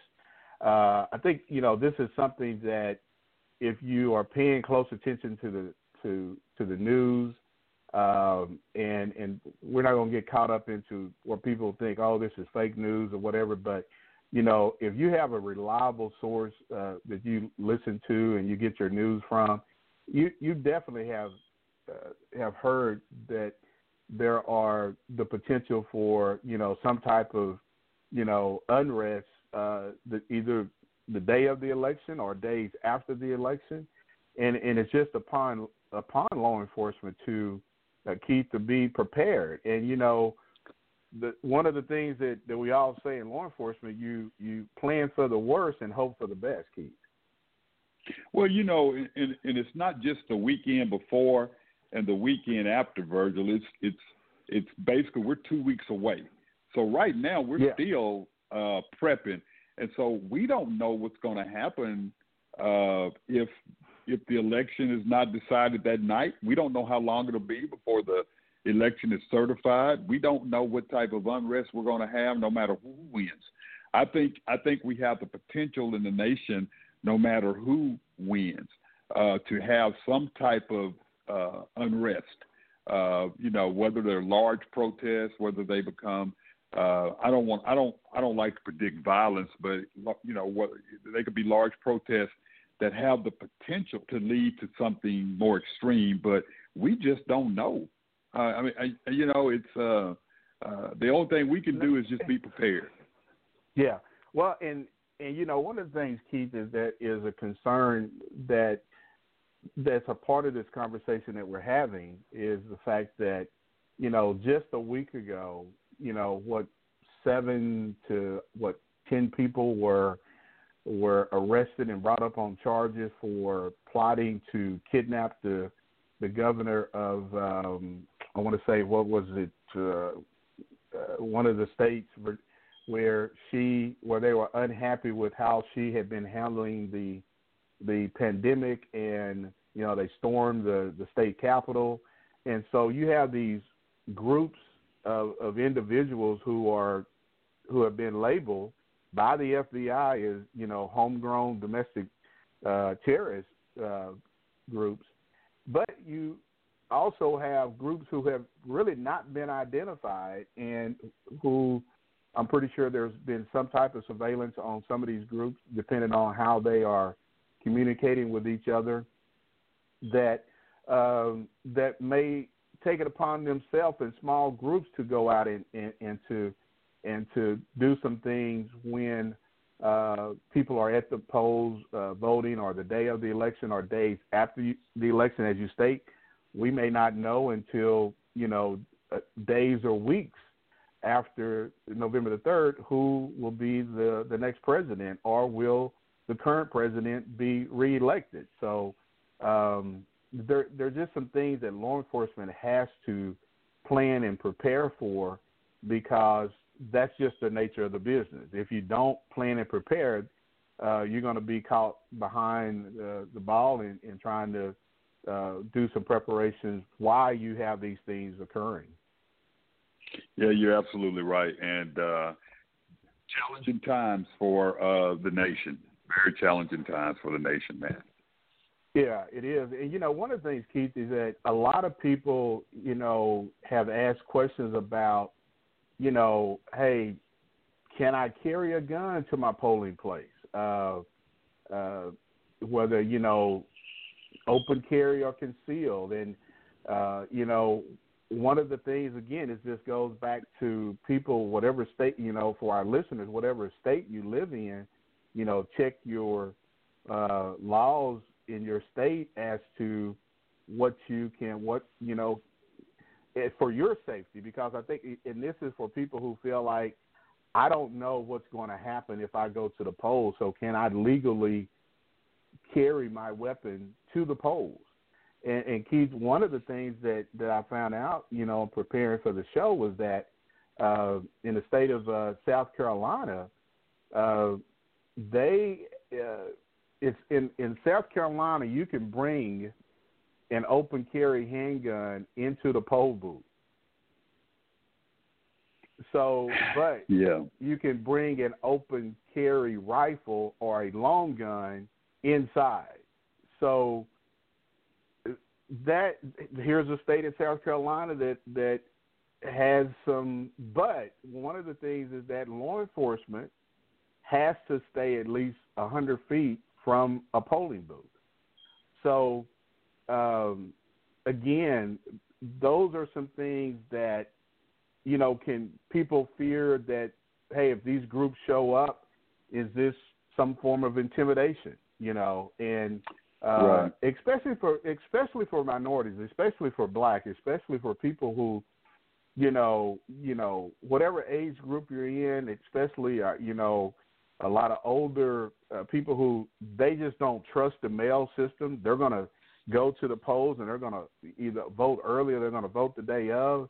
But they get there and they see these large groups of, of individuals walking around with handguns that they didn't see four years ago or they didn't see in, in previous elections. So, you know, and again, the the the question is, Keith, when people see this, is that a potential for you know 911 call centers to be overflowed with with calls about people uh, in the area polling places with handguns? What what added uh, things is that going to bring on on uh, local uh, law enforcement? Yeah, I think because you're going to have individuals that even if it's even if it's uh, legal, you're going to have individuals, Virgil, that uh, they they don't know that it's legal. There's going to be some alarms. Uh, people are going to be alarmed. Uh, people are going to be mad. Uh, people are going to want. Yeah. So yeah, there is that potential of having 911, um, you know, flooded with calls. Uh, and there are those potentials of officers having to go out and, and tell citizens that hey, that person is has a right to carry that weapon uh, on on the grounds of the polling locations which, like I said, is going to, you know, uh, because just think about this, Virgil. There are individuals that do not like weapons. There, there are individuals who oh, are yeah. just afraid of weapons. So you do have that potential yeah. of citizens that may have that fear when they see that weapon, they might turn around and leave the poll. Yeah. So I mean, you, you know, well, that, that is right. a, you know, that's a, yeah, that's a possibility. Yeah, you're absolutely right, and and that's a good and and again that goes toward the conversation that we're having, and, and what's and what has been had across the country in the last days and last weeks. When we talk about voter intimidation, uh, you got individuals who may they may plot to do this and, and think that well, you know, people see us, they'll just turn around and they'll just go home. They won't vote. You know, um, and again, that is a concern, especially uh, in in the uh, in the black community, uh, because again, we're seeing, you know, record number of turnouts is being re- uh, reported uh, across the country, especially in the South. You know, South Carolina, North Carolina, um, Georgia. You know, there's just record number of people that are turning out early to do early voting. And um, but one good thing that you know we have not heard of any type of of incidents that have occurred with the early voting. But Keith, uh, we're going to take a, another uh, another break, and uh, we'll come back and get back into this topic. But you're listening to You and the Law on the Batchelor News Radio Network. If you want real discussions on politics, social issues, racial issues, and other topics then tune into the Batchelor News Radio Show.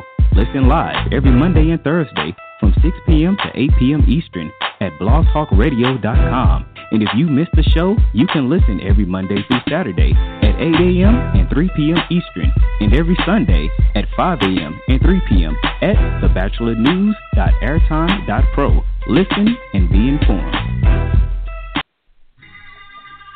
Do I love you? Do I love you? Am I a sinner because I do the two? Can you let me know right now, please? Anita Applebum.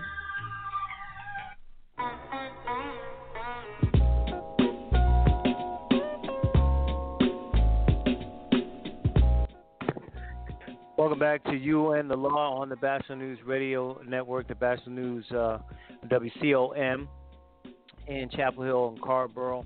Um, six four six nine two nine zero one three zero. The number um, is the number to get in touch with you. Correction, my mistake. I'm so used to saying that You and the law uh, on the Batchelor News uh, Radio Network. Uh, the chat room is open, and uh, if you get me on your line asking you if you have a question, make sure that you let me know yes or no, and I can let Chief Humphrey and Chief Green know.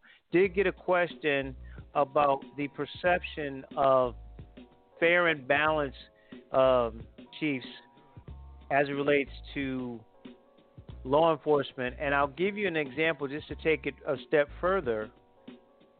Um, I was in Florida when it was Bush v. Gore, and we and I was on the air. We got calls from people saying, "Hey, the precinct is, is closed. Hey, the cops are setting up roadblocks.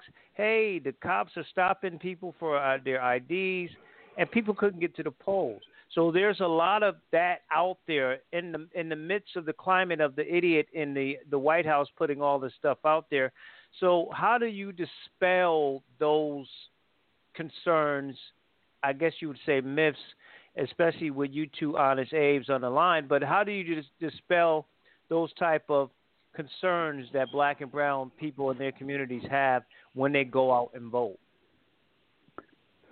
Well, very, I mean, well, LA, if I may, I think the main thing is uh, the chief or their heads or someone in, in the higher local government capacity has to put out some type of uh, notice that you know that local jurisdiction will not be uh, at local voting locations the only reason, in in what whose jurisdiction it is, you know, like I said, it's norm. It's the county's jurisdiction when it's a voting.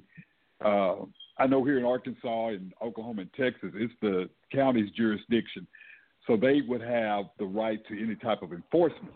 Now, however, when it becomes to a point, if it becomes where they would request mutual aid, uh, we would have to respond to assist. But as far as us blocking roadways, as far as us uh, turning people away. That's not our job. That's what the that's what the uh, the voting uh, those employees that are working that that's their job. We don't we don't get involved in that, uh, and we and if we need to let people know that. Well, it, you know, and I'll say this, Keith. I think you know what what could potentially happen, and probably what has happened in the past, is that you you have people who are going to their local school to vote or their local church to vote, wherever their you know their their polling uh, precinct is, and you know as they're traveling to to their polling location, they get pulled over by the police, uh, and you know then next thing you know, here's several other people who are getting you know pulled over by the police, and there's there's uh, you know these what you call rolling, you know, these traffic stops that are occurring as people are going to the polls. And I think what what L, what LA was was kind of you know getting at is that the potential for some type of law enforcement intervention into people uh, going to the polls because as Yeah, as you know, Keith, you know we we talk about people who. Go ahead, Alex. I'm sorry about that. Um, it it uh it it it was local law enforcement and sheriff's departments that were doing it. Yeah. Well, and I, you know, and I know, you know, Keith was saying as far as the jurisdiction of the poll uh, of what people go to vote, but we have a lot of uh, schools that people utilize to vote. We have churches. We have, you know, even other, uh, you know, Masonic hall lodges that are being used for for polling, and and you know, so I, where what people in the in the black community is concerned about is the fact that hey, you know, what if what if law enforcement is is some of these officers are are con, you know involved with this here where they're you know doing random traffic stops and pulling people over.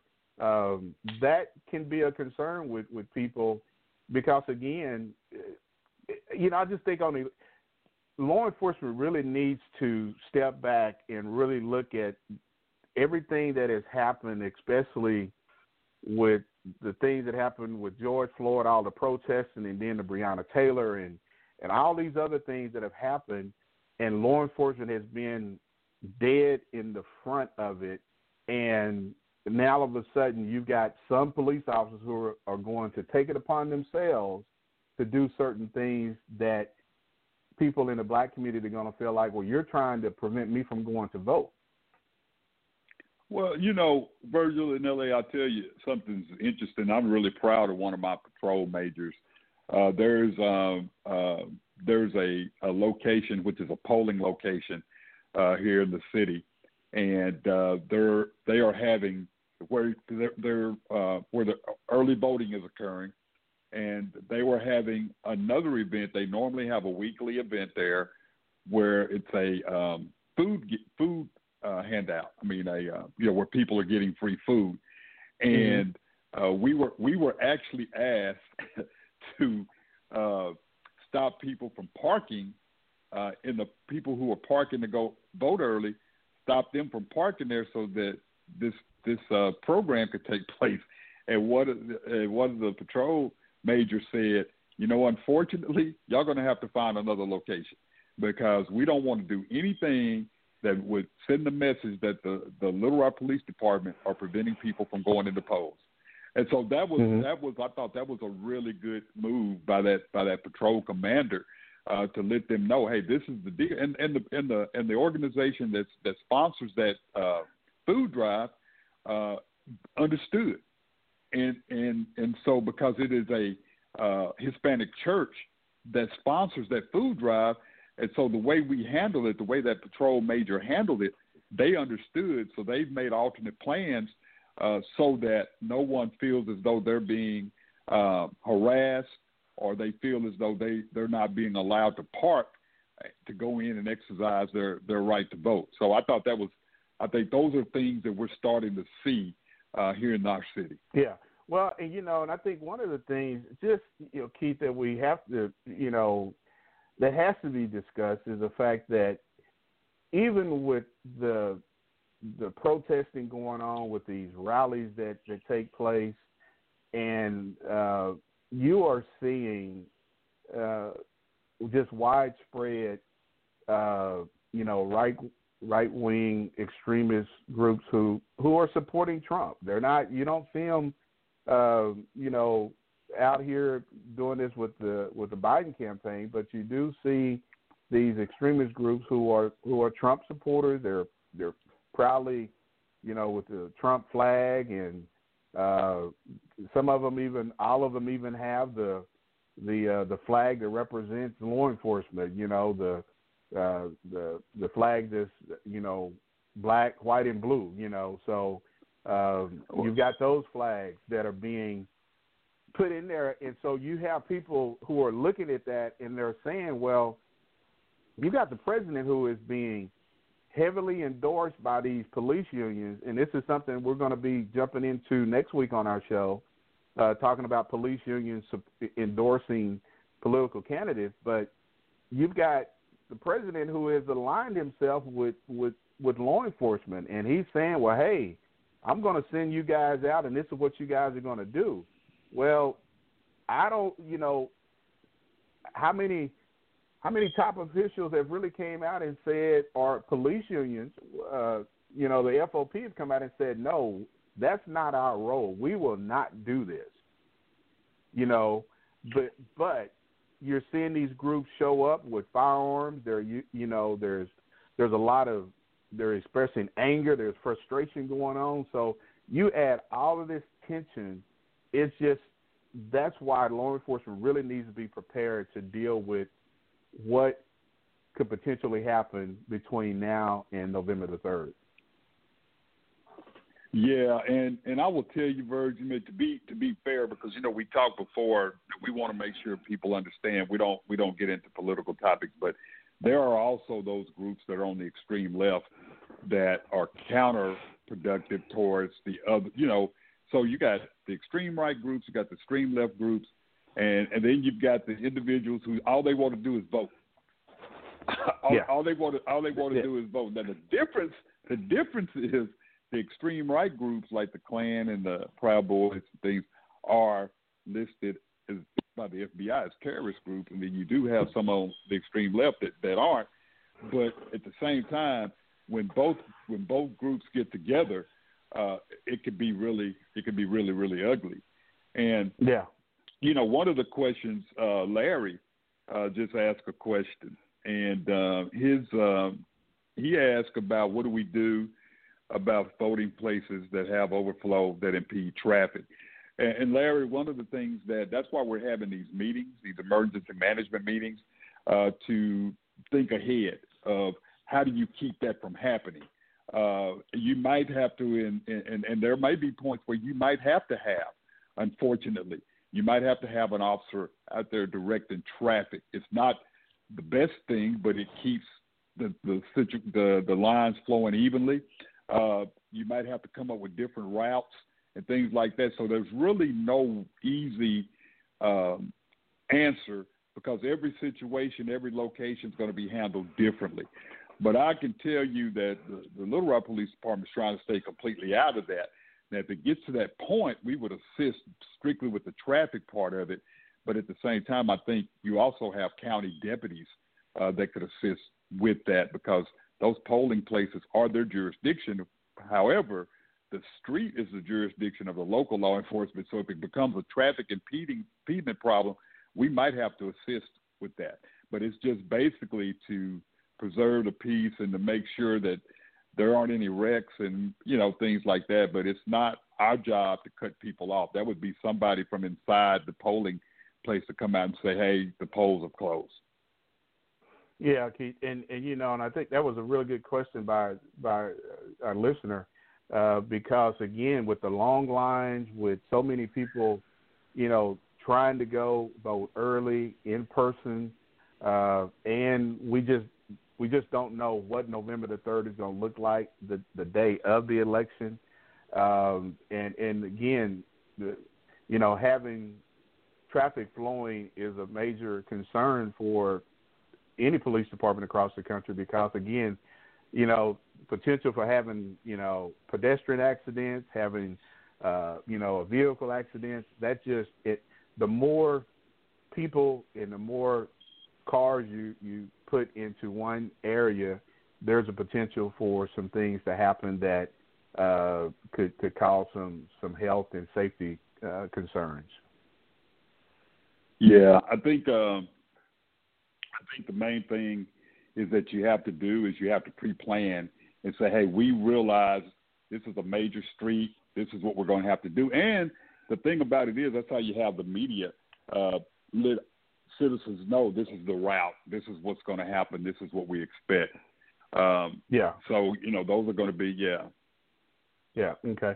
And, well, hey Keith, uh, we're we're coming up uh, on our on our next break, but you know we want to remind our listeners, you know, those who are just tuned in, that you're listening to you on the, you and the law on the Batchelor News Radio Network, and the calling number to the show is six four six nine two nine.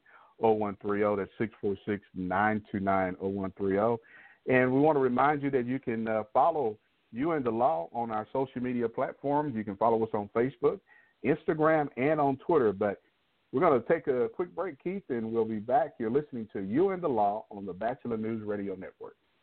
Recovery Month has become widely recognized and does an outstanding job of celebrating recovery, increasing awareness, and acknowledging the amazing work of providers, advocates, people in recovery, and their families.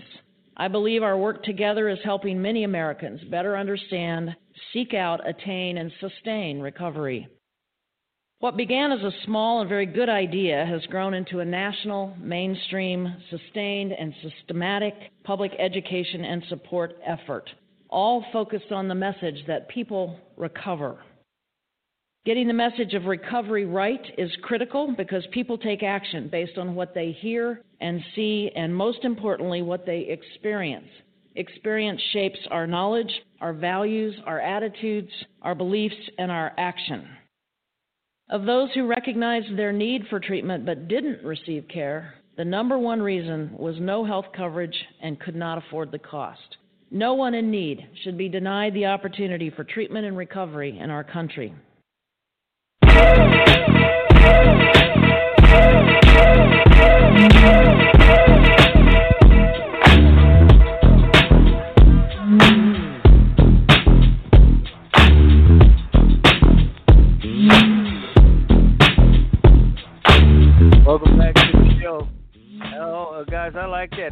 Swag, stuff right there for you guys.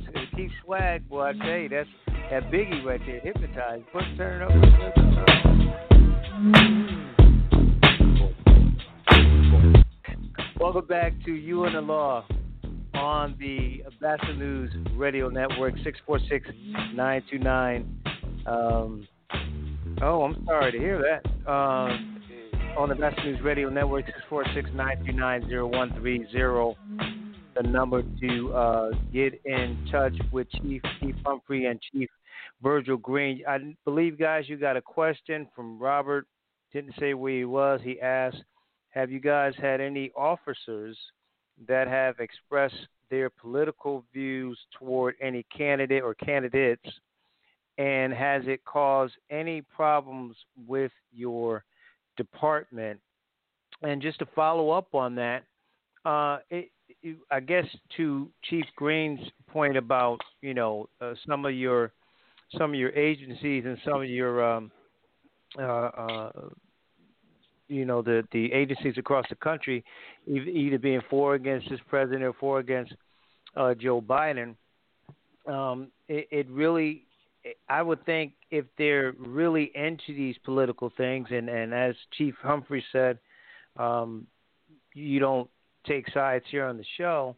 Um, does that really cause a, a deep, you know, resentment in your agencies? Yeah.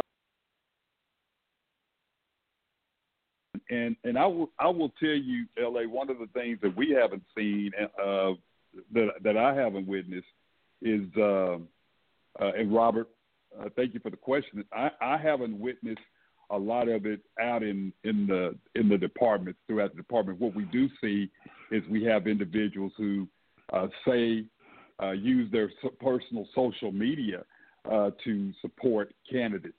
Um, so it can cause, especially if you have, you know, the climate that's going on right now uh, it can has the potential of causing some some some some hard feelings uh, toward each other. And so, you know, you have to have those very strict policies. And the good thing about us, we have the the overall city policy and our departmental policy uh, prohibits the uh, any type of political endorsement, uh, any type of really discussing politics at work. And so, if it's occurring, it's occurring out in the field when when officers meet up. But you know, their personal, you know, people follow people on, uh, you know, each other on on social media, and so people are watching. Uh, and, and you know, what you have is sometimes people say, "Uh huh, I thought so." I thought, I, I, you know, I, based on who they support, man, I thought, okay, that makes sense now, and and and, and it can cause some hidden problems, but you know, so far I have not seen those and seen those issues uh, openly in the department. And and you know, just to follow up with that, Keith, and I think you know when we have this topic next week when we're talking about you know uh, the uh, police unions who have come out and endorsed you know uh, Trump, and now you have got uh, a lot of uh, some of these officers, especially black officers, who have came out and said, "Hey, you know, we we're we're not endorsing. You know, this this you you can't speak for all of us." And so, uh, you know, I I know officers who, you know, some of them express their political views as who they want to support.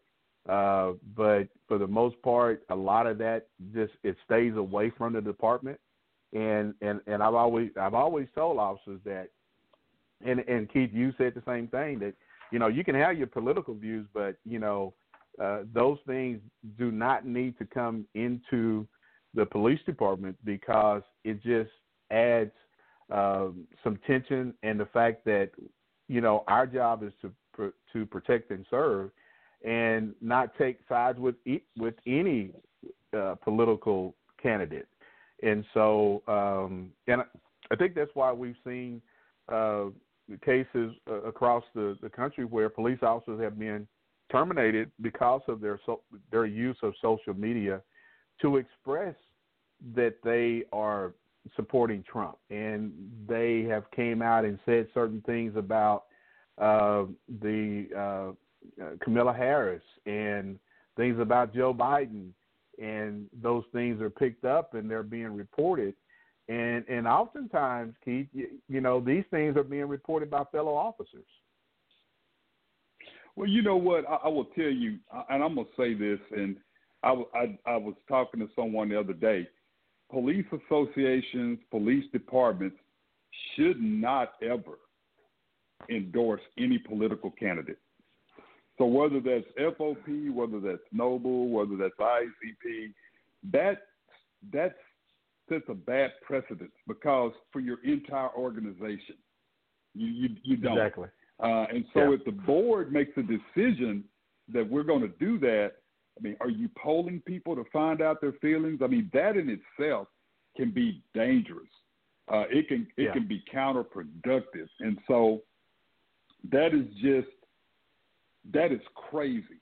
I mean, that's just that's that's something that I really wish law enforcement organizations would stop doing because that yeah. just in itself can cause you know problems. It's just like law enforcement uh, depart uh, law enforcement organizations endorsing the NRA. Well, everybody doesn't support the NRA. Uh, yeah. So you have to be really careful when you get into those supporting those type of uh, organizations. You just got to be really yeah. careful. Yeah, exactly, Keith. And hey, you know, Keith, we want to definitely thank Robert for for listening to you and the law, and and definitely for uh, asking us that question. And uh, again, Robert, thanks for being a, a, a listener to you and the law on the Batchelor News Radio Network. But Keith, we want to remind our listeners that uh, you know you're listening to you and the law on the, on the Batchelor News Radio Network, and today we're talking about how law enforcement is uh, preparing for the upcoming elections and what preparations are being uh, taking place to make sure that that you're safe when you go to the polls and that uh, you know if you've got any concerns about when you do go to the polls, you know as a voter definitely bring those uh, to the attention of uh, the election officials or or even to to uh, your local law enforcement. You know, the the saying, Keith, is if you hear something, say something. If you see something, say something. Um, you know, because again, we're just we're living in in some times where is there's a lot of uncertainty about uh, what can happen from day to day, and um, the fact that when you have groups of individuals who are plotting to kidnap a governor of a state, uh, man, I just tell you, that that is that that is still mind-boggling how these individuals came together to to formulate to kidnap the governor of a state. I mean, that's almost like you're plotting to to kidnap to the next level of the vice president or the pre- who who plans to kidnap a governor, and what are you going to do with this person once once you get them?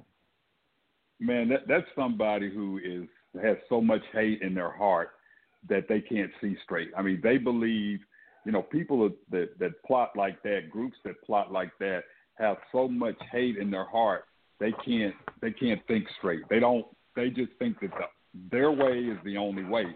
That is that is just you know, I mean that that's crazy. It's that's scary. right It along with scary. that. That's right along with Dr. Fauci being threatened, receiving death threats. I mean, it, it, this, Yeah. is, this is what this is what's going on in our nation right now. But to, to plot to to kidnap the, the governor and, and targeting her vacation home and and her family, man, that Yeah. is just Yeah. that is that is just that's crazy. It, it it it is, and and you mentioned the deal, and we all, you know, we saw it. Our listeners listened saw it this past weekend with the 60 Minutes deal about Dr. Fauci on on 60 Minutes, and and now this man has to have armed um, federal officers escort him and his family wherever they go. So their life was just turned upside down because of the words of the person sitting in the White House and of from other Right. individuals who just don't believe this man who is who is who is a scientist and, and he's telling us we really need to take this serious and and we're not so um and so well, you know uh, what, man? I, yeah, our, our friend Tom in Chicago brings up a good point about handling death threats and uh, kidnap plots, like in Michigan and, and things like that. And so, Tom, I thank you for the question, and and I will tell you, you handle it fast and quickly. I mean, that's why you have to have amazing relationships with your federal agencies. Uh, there has to be joint terrorism task force. You have to be part of terrorism task force, but you have to pay attention. Uh, you know, no matter how silly a threat might be, uh, you have to follow up on that, and you have to hit it really quickly. And it does cause alarm. It does cause alarm, and when you have big events like um, gatherings of candidates, candidate gatherings, and when you have events like uh, uh, voting, it, it does cause um, it can cause increased uh, alertness, increase, increased awareness, increased threats. Absolutely, it can. You know, based on the climate in the nation right now, absolutely. And Oh, then yeah, what happens? You have copy, you have copycat groups. So you'll have individuals that may not have any intention on carrying out any kind of plot, but they, they to get attention or to uh, alarm people, they will say this is what we're going to do. And so just doing that carries the same penalty as even or, or, or carrying the uh, uh, same penalty as if you carried it out.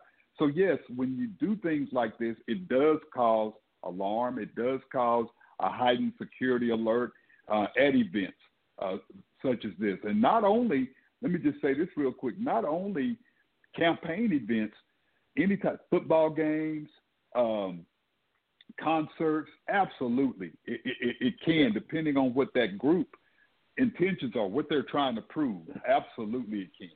If they're trying Yeah, to send a message, nothing's nothing's off limits.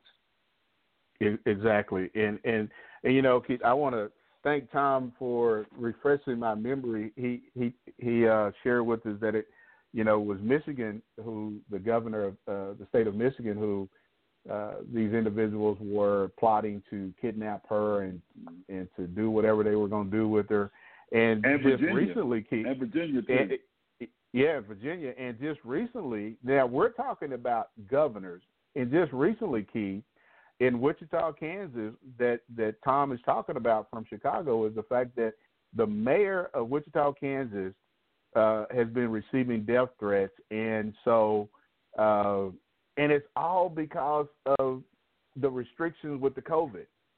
And and so when you have when it gets down to the to the local level where a mayor is receiving death threats.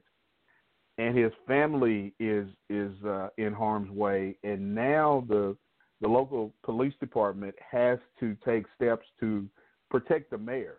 So yep. that's why you know we, we're having this conversation with, with with our listeners about how law enforcement is preparing for the, the potential for civil unrest, uh, either the, the day leading up to the election or the day of the election or the days after the election, because you've got so much going on, Keith, and this is going on daily. This isn't just you know, oh hey, you know, a week or two goes by. This this is pretty con- consistent. Well, I think the other thing that concerns, uh, you know, uh, people of color and uh, people who you know who may fall in, in the little liberal category or independent category, that the governor of Maine, I'm sorry, the governor of Michigan, the governor of Virginia, and this mayor are Democrats, and are so it yeah, does right. cause it, so it does cause people who may who may vote Democrat. It does cause them to be um, absolutely fearful that if you express uh, uh, a concern, like right now, uh, you you would think that people would not have a problem with the mask uh, requirements. Mandate. And it's going to Yeah. save lives, even even though the numbers are increasing. And Fauci has said, and other medical experts have said, the the mask can reduce the chances. So I don't know why people believe they're invincible. People think that they. I don't. I don't get it. I mean, I don't get it. It's not an inconvenience to wear a mask. It really No. isn't an inconvenience to wear a mask. As a matter of No, it- fact, they have some. They have some quite fashionable masks. So, so you know, it, you don't even have to do that. You could just wear one of the, one of the basic masks that you can get in a you know multiple yeah multiple masks in a package. So there's Yeah. there is no reason not to wear a mask. There there really is. No. And, and and Keith, again, it just goes back to the rhetoric that's coming from the the top. And this person is supposed to be the top law enforcement official in the country, and all this this rhetoric is being uh, disseminated every day. There's tweets going out every second or every minute of the of the day, and it just continues the cycle of, you know, oh now people are tired of wearing masks. You know, people are tired of hearing uh, about this, and I, I mean, again, lives are being saved, but one thing, and you know, Keith, I think it's it's a very, you know, disheartening to hear, especially with over 200 and some thousand people have lost their lives to this, and the fact that this man says nothing, none of his, none of his people really say anything. It's very generic. Is that yeah, one life is is too many, but you know, not one time have you heard any other sympathy for the people who have lost their lives and for the people who have con- contracted this virus. And the fact that when you contract it, man, you better make sure you got some pretty good health care or you are, you know, you've got some pretty good health care providers that are able to take care of you because some people are, are not that fortunate. So, you know, Keith, but, you know, we definitely want to remind our listeners that you're listening to You and the Law on the Batchelor News Radio Network, and the call-in number to the show is six four six uh, nine two nine zero one three zero. And we want, we want to remind you that if you cannot catch us live, you can definitely catch us on the rebroadcast show um, every day of the week uh, from 4 a.m. to 6 p.m. You can catch those rebroadcast shows at the Batchelor at the batchelornews.airtime.pro. That's the uh, I, I kind of stumbled across that, but that's at the uh, uh, the batchelornews.airtime.pro. You can catch the uh, rebroadcast shows of You and the Law. But Keith, uh, we're coming to the close of the show, sir. It's been a great show uh, again with you, and we definitely appreciate our, our producer La from for coming along and and uh, doing what he do to to help us uh, with the show. But we want to remind Yeah. our listeners next week we're going to be talking about uh, the the role of police unions endorsing political candidates and and how that is impacting law enforcement because we've had reports of of some black uh, uh, associations coming out uh, having some concerns with that. Keith. Yeah, and uh, first, before we go, just really quick, I want to send condolences out to uh, Sergeant Harold Preston, uh, the, his family. Uh, Sergeant Preston's a Houston officer who was killed Yeah, today in the line of duty. 41 years on the on the force, and he was uh, two weeks away from retiring. So uh, condolences out to his family, and uh, we want to say thank you to everyone who's listening, and we'll see you next week. Yeah, thank you for listening to You and the Law on the Batchelor News Radio Network.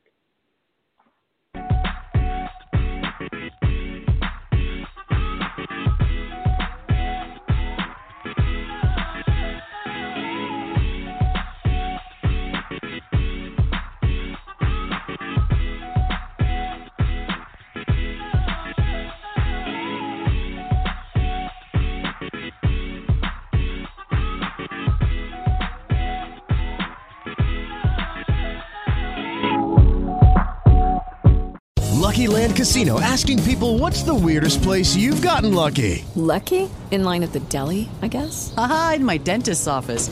More than once, actually. Do I have to say? Yes, you do. In the car before my kids' PTA meeting. Really? Yes. Excuse me, what's the weirdest place you've gotten lucky? I never win and tell. Well, there you have it. You can get lucky anywhere playing at LuckyLandSlots.com. Play for free right now. Are you feeling lucky? No purchase necessary. Void where prohibited by law. 18 plus. Terms and conditions apply. See website for details.